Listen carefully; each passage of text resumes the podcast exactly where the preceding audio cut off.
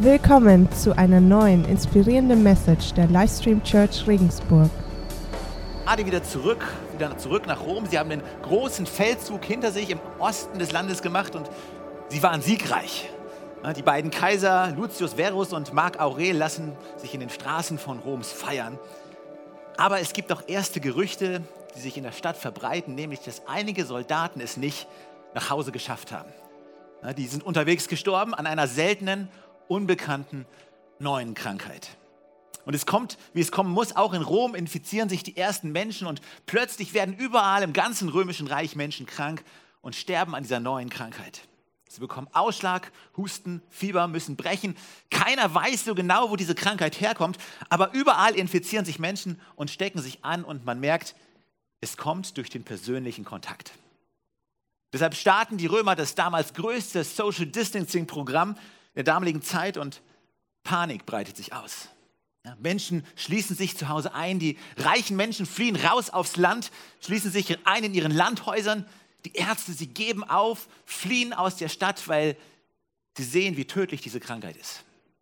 Menschen lassen sogar ihre Kinder zurück, sie lassen ihre Eltern zurück. Man distanziert sich, man hält sich fern von dieser Krankheit so gut, wie es nur geht. Und die Menschen resignieren. Sie werden rücksichtslos, sie lassen alles stehen und liegen, um einfach nur nicht krank zu werden.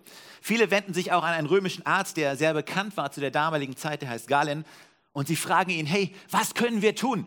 Und er weiß es auch nicht. Er flieht aufs Land, auch damit er nicht krank wird. Angeblich haben ihm die Götter das befohlen.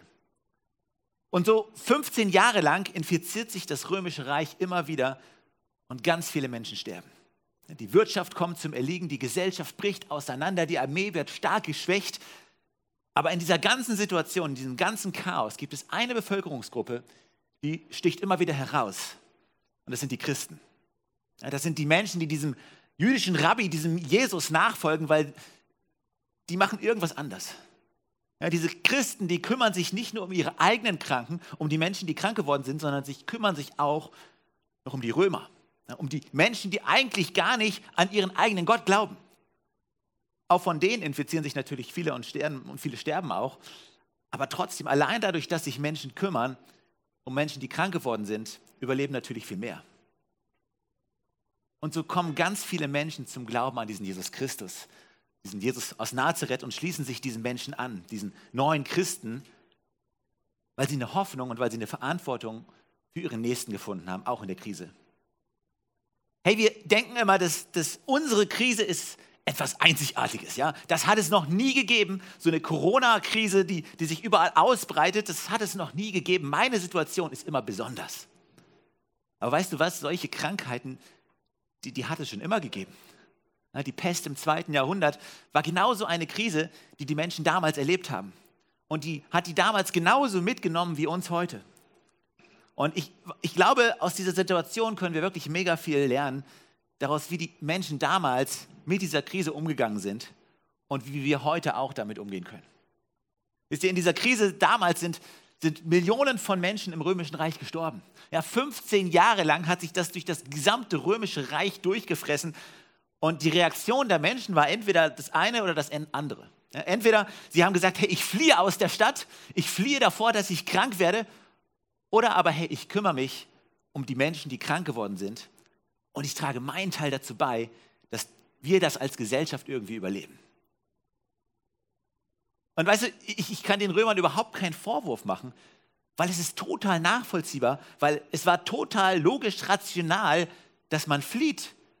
Ja, weil wenn dieses Leben, das du hast, wenn das Leben, was du lebst, wenn das das einzige Leben ist, was du hast, und wenn du keine Hoffnung auf ein Leben danach hast, dann ist es völlig logisch, dass ich alles tue, um jetzt nicht krank zu werden, um jetzt nicht zu sterben.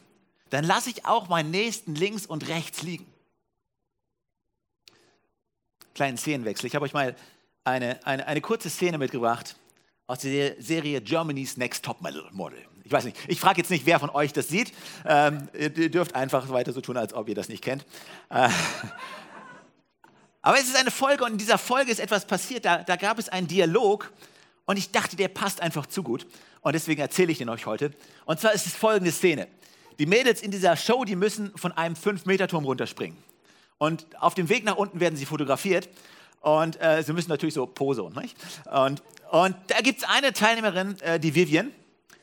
Und die steht total aufgetakelt, aufgebrezelt auf diesem 5-Meter-Turm. Und natürlich hat sie Höhenangst. Und sie überlegt sich, ob sie springen soll. Und in diesem Moment sagt sie ganz gedankenverloren und trocken in ihr Mikrofon, hey, wenn ich sterbe, dann, dann möchte ich einen Grabstein, der soll pink sein und mit ganz viel Glitzer drauf. Und, die Heidi, die guckt sie nach oben und sagt, ja, und, und was soll draufstehen? Und die Vivian sagt ganz trocken, hey, Vivian war eine echt coole Socke.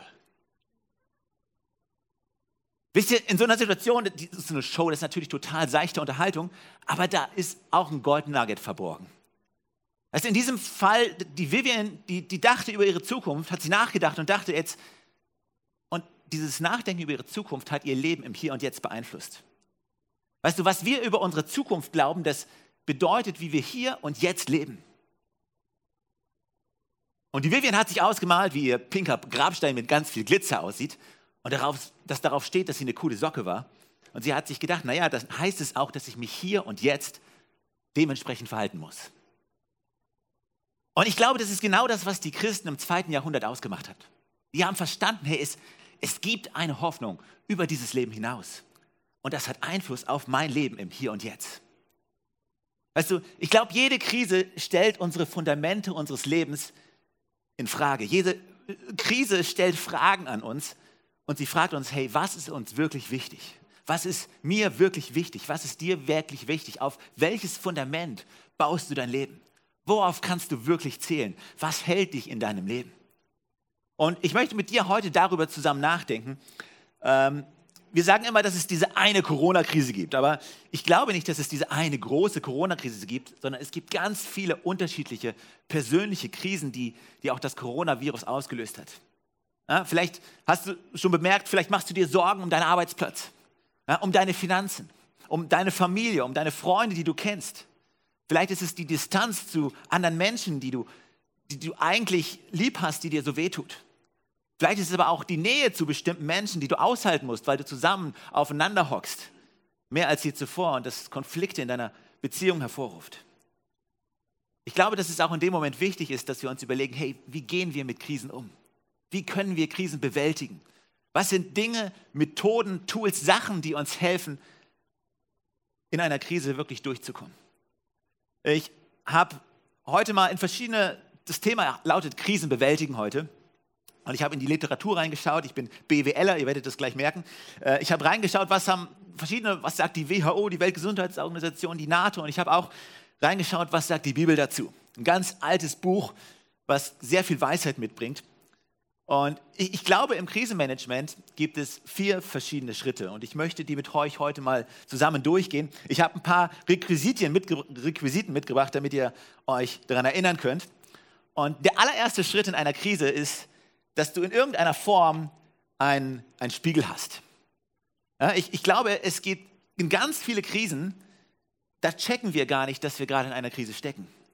Ja, es ist wie ein flaches Meer, nur ganz leichte Wellen, ganz wenige Signale, aber im Wasser baut sich gerade etwas auf, was zu einer richtigen Krise werden kann, wenn es an Land kommt. Ich glaube, dass es gerade für Krisen ganz wichtig ist, dass wir, dass wir Spiegel haben.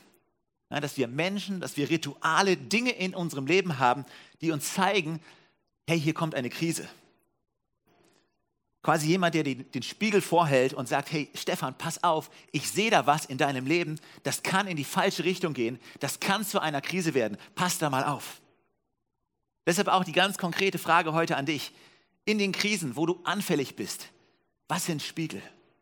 Wer sind Menschen in deinem Leben, die wirklich das Recht haben, in dein Leben reinzusprechen? Wer sind Menschen, denen du, denen du vielleicht auch aufmerksam und ehrlich zuhörst, und denen du erlaubst, in dein Leben reinzusprechen und zu sagen, hey, da läuft vielleicht etwas schief. Schau mal bitte genauer hin. Die erste Phase im Krisenmanagement ist immer Erkenntnis, dass wir uns gegenüber ehrlich sind und darauf achten und vorausschauend agieren. Die zweite Phase im Krisenmanagement ist, dass wir überlegen und analysieren. Ja, welche Mittel habe ich zur Verfügung? Ja, welche Ressourcen? In der Corona-Krise ist uns scheinbar Klopapier sehr wichtig geworden. Klopapier ist auch eine Ressource, die wir scheinbar in der Corona-Krise besonders brauchen. Aber hey, ich, ich glaube, dass Ressourcen in einer Krise super wichtig sind.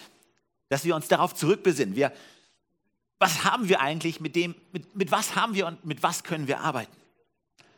Wenn du in der sozialen Arbeit tätig bist, da spricht man ganz oft über Ressourcen, Ressourcen, die Menschen haben. Das können Mütter sein, das können Eltern von Müttern sein, das können Geschwister sein, das können andere Freunde sein in deinem Umfeld, Menschen, die dir Halt geben, Menschen, die einen positiven Einfluss haben. Es können aber auch Rituale sein, Verhaltensweisen, die Menschen helfen, Ruhe zu bewahren und in der Krise nicht auszurasten, sondern sich auf das, die wichtigen Dinge im Leben zu konzentrieren. Deswegen auch wieder hier an dieser Stelle die Frage an dich, in der Krise, in der du vielleicht drin steckst, hey, was ist, was ist dein Klopapier? Was sind deine Ressourcen? Was sind die Menschen, die mit dir mitgehen und mit dir durch diese Krise gehen? Was sind Rituale, die du dir vielleicht angeeignet hast, dass du morgens zum Beispiel die Bibel liest, dass du abends ein Gebet sprichst und all deine Sorgen bei Gott ablegst? Was sind Dinge, die dir in der Krise helfen? Wirklich analysieren, was habe ich und was hilft mir? Und der dritte Schritt das heißt ganz konkret Schritte zu gehen. Umsetzung, ja, den, den mögen wir BWLer besonders. Wir bauen Konzepte und setzen das dann, setzen dann irgendwelche Dinge um. Und ich glaube, in einer Krise ist es super wichtig, dass wir uns auf die Dinge besinnen, die wir besonders einfach umsetzen können. Ja, wir BWLer nennen das Low-Hanging Fruits, also niedrig hängende Früchte, sowas wie, wie Erdbeeren zum Beispiel, wie die hier. Ja? Äh, die, die kann man ganz einfach pflücken, kann man sofort umsetzen. Kleine Schritte, aber diese kleinen Schritte, die, die haben einen großen Effekt. Und ich glaube, das ist wichtig, dass wir mit diesen einfachen Dingen anfangen, die uns aus der Krise heraushelfen können. Zum Beispiel auch einfach mal ehrlich gegenüber jemandem zu sein und zu sagen, hey, ich brauche ich brauch bei diesem Punkt jetzt mal Hilfe. Aber natürlich gibt es auch Kokosnüsse in unserem Leben. Ja, es gibt auch Früchte, die sind nicht so einfach und easy zu pflücken und zu bekommen wie Erdbeeren. Da muss man erstmal die Palme hochklettern und äh, auch wenn du sie hast, dann ist es nicht so einfach aufzumachen. Die hier schon, die ist irgendwie vorpräpariert. Aber ähm, Dinge, die etwas schwieriger sind. Und der letzte Schritt im Krisenmanagement, der lautet immer Ausdauer, Durchhaltevermögen. Ja, wir dürfen nicht bei diesen, diesen einfachen Schritten stehen bleiben, sondern wir müssen dranbleiben. Und wir als Gesellschaft, wir diskutieren jetzt wieder schon seit einigen Tagen und Wochen darüber, hey, wie kommen wir aus diesem, aus diesem Corona-Lockdown, aus diesen Einschränkungen, wie kommen wir da wieder raus? Und, aber es braucht Ausdauer, und das glaube ich, haben wir, glaube ich, alle zusammen als Gesellschaft gelernt. Es, bleibt, es braucht Ausdauer, dran zu bleiben. Ja, wir haben alle gedacht, das Ding ist nach einer Woche vorbei. Und jetzt haben wir schon das zweite Jahr. Und wir hoffen wieder, dass es vorbei ist. Aber das ist der wichtige, ein wichtiger Punkt, der vierte Punkt, dranbleiben. Und wenn man sich dann so einen Kreislauf anschaut, hey, ich, ich kenne zuerst, hey, da ist eine Krise. Ich überlege mir, hey, welche Ressourcen habe ich, um durch diese Krise durchzugehen? Und dann ganz konkrete Schritte zu machen und dann Ausdauer zu haben und Durchhalte zu vermögen. Und eine große Erkenntnis von Krisen ist immer, nach der Krise ist vor der Krise. Ja, ich, ich, muss mich darauf einstellen, dass die nächste Krise kommt. Und das klingt vielleicht ein bisschen pessimistisch und vielleicht sagst du, das ist eine komische Lebenshaltung. Aber ich möchte dich fragen, falls du gerade dich nicht so fühlst, als ob du in einer Krise drinsteckst, einfach das mitzunehmen. Ja, vielleicht bereitest du dich auf deine nächste Krise vor. Weil ich glaube, mit diesen Elementen, mit diesen Tools kannst du direkt was anfangen. Auch wenn du gar kein Christ bist, auch wenn du gar nicht an Jesus und an Gott glaubst. Das sind Dinge, die helfen dir einfach unabhängig von deinem Glauben. Aber ich habe auch in meinem Leben erlebt und im Leben von vielen anderen Menschen, es gibt Krisen, da reichen diese Dinge einfach nicht mehr aus. Es gibt Krisen, da hilft es einfach nicht aus, unser Haus so stabil und möglich, wie möglich zu bauen und dass unsere Fenster dicht sind und dass unsere Dachziegel halten, sondern es gibt Krisen, die greifen unsere Fundamente an. Und da ist die Frage, hey, worauf steht unser Haus eigentlich? Was hält mich wirklich? Und Jesus hat seinen Jüngern oft Geschichten erzählt, sogenannte Gleichnisse, um ihnen gewisse Dinge einfach klar zu machen. Und eine der Geschichten, die er erzählt hat, ich glaube, die hilft uns genau bei dieser Frage, nämlich was ist das Fundament in unserem Leben? Und zwar ist es eine Geschichte von zwei Männern und jeder von denen baut ein Haus. Und der eine war vermutlich ein Schwabe, der hat sich genau überlegt, hey, wo baue ich mein Häusle hin? Scharfe, scharfe Häuslebauer. Und der Schwabe hat sich gedacht, hey, ich suche mir den besten Platz aus, um ein Haus zu bauen. Ja? Ich schaue, dass der Untergrund, dass es felsiger Granit ist, dass es wirklich hält. Und dann hole ich mir irgendeinen Architekten dazu und dann baue ich stabil aufeinander. Und der andere war sehr wahrscheinlich ein Typ aus Florida. Der hat einfach nur gedacht, hey, Strand, Ausblick ist alles. Ich baue mein Haus einfach direkt aus Holz, direkt auf den Strand. Wird schon halten. Und kommt, wie es kommen muss. Ein Sturm kommt auf und das, das Häusle vom Schwab bleibt stande und das Haus von dem anderen wird einfach im Sturm weggeweht. Und ich glaube, das ist die Frage, die wir uns auch einfach in Krisen stellen sollten. Hey, worauf steht mein Haus? Was ist dieser felsige Untergrund? Was ist das, dieses stabile Fundament, auf dem mein Leben gebaut werden soll? Und ich glaube, eine Sache, die wir in Krisen ganz besonders brauchen, das ist Frieden. Ja, Frieden, diese, diese Ruhe in dir selbst, dass du weißt, hey, es wird alles gut. Dass du weißt, hey, ich schaffe das. Ich schaffe das hier durch. Und dass du weißt, hey, ich bin nicht alleine. Und also, genau das hat uns Jesus versprochen. Johannes, einer der Menschen, die mit Jesus unterwegs waren, er hat alles aufgeschrieben, was Jesus gesagt hat. Und in seinem Johannesevangelium im Kapitel 16, da schreibt er, ich habe euch das alles gesagt, damit ihr in mir Frieden habt. Also Jesus sagt zu uns, hey, in mir hast du Frieden. In der Welt werdet ihr hart bedrängt, doch ihr braucht euch nicht zu fürchten. Ich habe diese Welt besiegt. Also ich finde es so klasse, weil Jesus ist hier komplett realistisch. Er schaut auf die Situation und er sagt, hey, ich verspreche dir nichts Falsches. Wenn du mir nachfolgst, dann wirst du auch weiterhin Leid und Schmerzen erfahren. Ja, ich, ich, weiß, dass deine nächste Krise, die wird kommen, aber hey, du darfst Mut haben, denn ich bin bei dir. Ich habe diese Welt besiegt. Also Jesus sagt, Jesus ist niemand, der dich irgendwo hinschickt, irgendwie, wo er noch nicht gewesen ist. Sondern Jesus sagt, hey, ich bin dir selber vorausgegangen. Ich habe all das schon durchgemacht, was du jetzt durchmachen wirst. Jesus hat all diese Schmerzen und diesen Leid erfahren, was wir uns vielleicht gar nicht in unserem Leben vorstellen können. Er ist da durchgegangen. Wir haben das Abendmahl gerade gefeiert. Er hat all das schon erlebt und er sagt, hey, du darfst Mut haben, denn ich bin bei dir. Ja, ich, Jesus, möchte dir Frieden schenken. Ich möchte dir den Frieden schenken in deiner Krise, damit du da durchkommen kannst. Ich möchte dir dieses Fundament geben, dass dein Haus stehen bleibt, wenn der Sturm kommt. Und das war genau das, was die ersten Christen damals von den Römern unterschieden hat. Ja, die Römer, die hatten keine Hoffnung auf ein zukünftiges Leben. Ja, die hatten keinen Jesus. Die hatten kein Fundament in ihrem Leben, das sie getragen hat. Und wo sie sagen konnten, hey, ich bleibe standhaft, ich habe Mut. Die Christen hatten das. Die hatten genau diese Hoffnung auf einen Jesus, Gottes Sohn, der für sie durch das alles durchgegangen ist und der sie retten wird. Und das ist auch eine Hoffnung und ein Mut, den, den ich uns zusprechen möchte, ja? der dir heute ganz persönlich zur Verfügung steht, dass Jesus dir sagt, hey, ich möchte dein Fundament sein. Ich möchte dir Frieden schenken. Ich möchte dir Mut und Hoffnung geben in deiner Krise, damit du da durchkommen kannst. Johannes hat später in seinem Leben noch einen weiteren Brief geschrieben. Ähm, er hat nicht nur einen Brief über, einen Brief über das Leben Jesus geschrieben, sondern auch noch einen Brief an, an Christen und an Kirchen die in einer ganz besonders schlimmen Situation drin steckten. Und ich habe schon ein bisschen davon erzählt damals, es gab Armut, Krankheit, Pest, aber es gab auch einen ganz anderen Punkt für die Christen, es gab eine extreme Verfolgung. Die ersten Christen, die, die ersten Kirchen, die wurden von den Römern verfolgt, sie wurden unterdrückt, sie wurden getötet, umgebracht, eingesperrt. Alles wurde getan, damit sich dieser Glaube an diesen Jesus nicht weiter ausbreitet.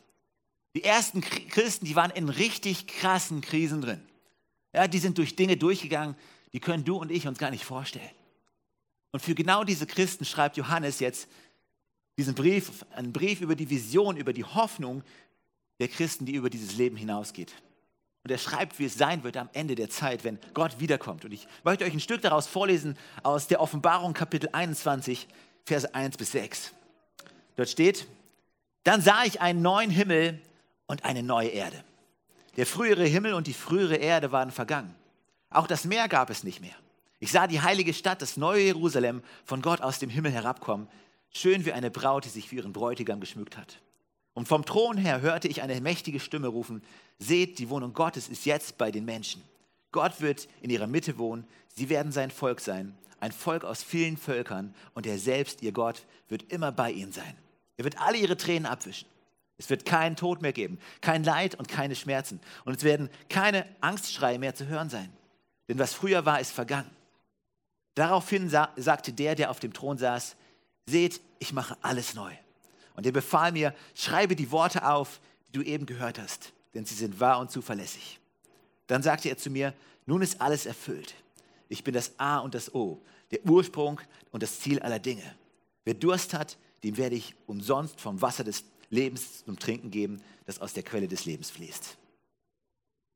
Johannes malt ein Bild von der heiligen Stadt, die vom Himmel herabkommt, von Gott, der unter den Menschen wohnt, von Gott, der Leid, Tränen, Schmerz wegnimmt, von einem Gott, der Alpha und Omega ist, der Anfang und Ende ist. Und ein, von einem Gott, der alles in seiner Hand hält und der denen, die Durst gibt, Wasser gibt. Also das sind alles Bilder dafür, dass Gott diese Welt wiederherstellt, dass er diese Welt heilt. Und ich finde das ein schönes Bild das davon, dass wir eine Hoffnung haben, die über unser Leben hinausgeht. Aber weißt du, dieser eine Punkt, der greift mich immer wieder also Gott sagt nicht, hey, ich nehme die Christen und ich hole sie raus aus dieser Welt, die so verdorben und so dreckig und so schlimm ist, und ich bringe sie rein in irgendein schönes Himmelreich. Ja? Ich gebe ihnen so ein Ticket in den Himmel, wo es irgendwie plüschig ist, die Engel Geige spielen und die Babys auf den Wolken sitzen. Nein, Johannes sagt, hey, die heilige Stadt kommt vom Himmel herab, kommt, Gott selbst kommt vom Himmel herab und er macht quasi eine WG auf mit uns Menschen und er lebt unter uns. Er möchte Gemeinschaft mit uns. Er ist mittendrin. Und ich finde das schön, aber das bedeutet, es hat auch eine Verantwortungskomponente. Gott sagt quasi nicht, hey, hier ist dein Ticket aus der Erde raus, sondern sagt, hey, er drückt dir die Gartenschaufel in die Hand und sagt, hey, so, lass uns gemeinsam diese Welt wiederherstellen. Lass uns gemeinsam diesen Heilungsprozess jetzt und hier beginnen. Und Jesus sagt seinen Jüngern, hey, das Reich Gottes ist mitten unter uns, mitten unter euch. Es hat jetzt schon begonnen, ob ihr es wollt oder nicht. Und das ist die Hoffnung, es ist unsere Hoffnung als Christen, dass wir nicht wie dieser römische Arzt Galen auf diese Situation gucken und sagen, ey, es ist nicht mein eigenes Leben, es, es geht nur um mich und ich habe nur das eine Leben und ich, sondern zu sagen, hey, ich, nein, ich habe eine Hoffnung auf eine Welt, die Gott wiederherstellt. Ich habe eine Hoffnung, dass mein Leben nach dem Tod weitergeht. Und ich habe auch eine Verantwortung, die raus, daraus resultiert für die Menschen in meinem Umfeld. Ich verspüre diese Verantwortung und ich lebe heute und hier im Jetzt mit dieser Verantwortung und sie prägt mein Leben, wie ich mein Leben lebe. Und genau das ist die Herausforderung für uns heute, diese Hoffnung, die Johannes in diesem Bild malt, dass wir, dass wir, dass wir sie nehmen können in dieser Krise, in deiner Krise, in der Corona-Krise oder in deiner ganz persönlichen Krise und dass sie uns dort durchträgt. Ich weiß nicht genau, welcher Teil der Message am meisten bei dir nachhalt, in welchem Teil du dich vielleicht am meisten erinnerst und wo ich vielleicht Fragen bei dir aufgeworfen habe. Vielleicht denkst du noch über Erdbeeren und Klopapier nach oder über, fragst dich, wer Spiegel in deinem Leben sind oder was die nächsten Schritte sind. Jetzt gerade in deiner Krise. Fragst dich vielleicht, was Ressourcen sind, die Gott äh, an deine Seite gestellt hat, mit denen du deine Krise bewältigen kannst. Oder wer Spiegel sind, welche Leute das Recht haben, in dein Leben reinzusprechen, dir ehrlich Fragen zu stellen. Weißt du, bei Livestream hier, wir, wir leben eine Kultur von kleinen Gruppen. Wir leben eine Kultur, wo wir sagen, hey, wir wollen gemeinsam durch dieses Leben gehen. Wir wollen zusammen beistehen, wir wollen füreinander Spiegel sein. Äh, wir möchten ganz konkret, auch wenn es schwierig wird, nicht den anderen liegen liegen lassen, sondern füreinander da sein. Wir wollen Klopapier sein, wir wollen füreinander Ressourcen sein und wirklich füreinander einstehen, uns helfen, uns gegenseitig die Erdbeeren und die Kokosnüsse in unserem Leben äh, angehen und sie runterholen. Und vielleicht fragst du dich, hey, was sind deine Next Steps? Deine nächsten Schritte, in deiner, damit du aus deiner Krise rauskommst? Was sind Schritte, damit du deine nächste Krise meistern kannst oder aber auch für einen nächsten, der gerade in einer Krise drin steht, steht für den da zu sein? Und ich möchte dich hier aufrufen, hey, wenn du noch keine solche Kleingruppe hast, dann such dir so eine Kleingruppe, weil es ist wirklich ein wirkliches Goldnugget, sowas zu haben. Such dir Menschen, mit denen du dich umgibst, die mit dir zusammen durch eine solche Krise gehen, auch in schwierigen Zeiten. Jesus hat diese Welt überwunden. Das schreibt Johannes und es gibt nichts, absolut nichts, was uns davon trennen kann. Und vielleicht bist du heute hier und sagst, hey, ich, ich habe dieses Fundament nicht, ich habe diesen, diesen, diesen Untergrund, auf den ich bauen kann. Den habe ich nicht. Ich, ich habe jetzt diese Tools und diese Tools sind gut, nutz die Tools, aber du brauchst ein Fundament, was, was wenn wirklich was richtig Heftiges kommt, was, was dich hält. Also die Bibel ist eine Geschichte von Menschen, die gesagt haben, hey, ich kann es besser. Ich kann es besser. Ich pfeife auf diesen Schöpfer. Ich gehe meinen eigenen Weg. Ich mache mein eigenes Ding. Ich baue mein eigenes Haus am Strand. Aber die Geschichte ist auch, die Geschichte der Bibel ist auch eine Geschichte von Gott, der auf die Erde kommt in Form von Jesus und der sagt, hey, ich habe dich so lieb. Und ich nehme alles auf mich, damit du wieder eine Beziehung mit dem Vater im Himmel haben kannst. Ich bin bereit dafür, mein Leben zu lassen, dass du wieder erkennst, wie gut Gott ist. Also wir sagen häufig, du kannst nichts tun, damit Gott dich mehr liebt. Ganz egal, wie gut du dein Leben liebst, Gott liebt dich deswegen nicht mehr. Du kannst aber auch nichts tun, damit Gott dich weniger liebt. Und die Bibel ist die Geschichte von diesem Anker, der uns Hoffnung gibt, dass Jesus mit uns mitgeht, dass er bei uns ist, auch in den Krisen, auch dann, wenn wir kein Land mehr sehen. Und wenn du diesen Jesus kennenlernen möchtest, wir werden gleich zusammen ein Gebet sprechen. Das ist kein, keine mystische Sache, das ist kein Ritual und das ist auch nicht irgendwie, äh, dass dein Leben plötzlich komplett anders sein wird. Aber es ist der Beginn einer Reise. Und keiner von uns, weder ich noch irgendein anderer vom Leitungsteam noch irgendein anderer vom Team, ist angekommen. Wir alle befinden uns auf der Reise, Gott besser kennenzulernen. Und jeden Tag lernen wir ihn ein bisschen besser kennen. Und es geht nicht darum, dass du Wissen ansammelst, sondern es geht ganz konkret darum, dass du diesen Gott erkennen kannst und erleben kannst in deinem Leben. Ja? Das, was wir machen, ist nicht irgendwie Wissen ansammeln, theologisch irgendwas auswendig lernen, sondern du kannst diesen Gott erleben. Ganz praktisch. Hier und jetzt.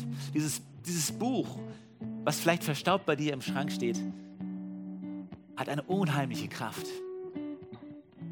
weil Gott lebendig ist und Gott da ist.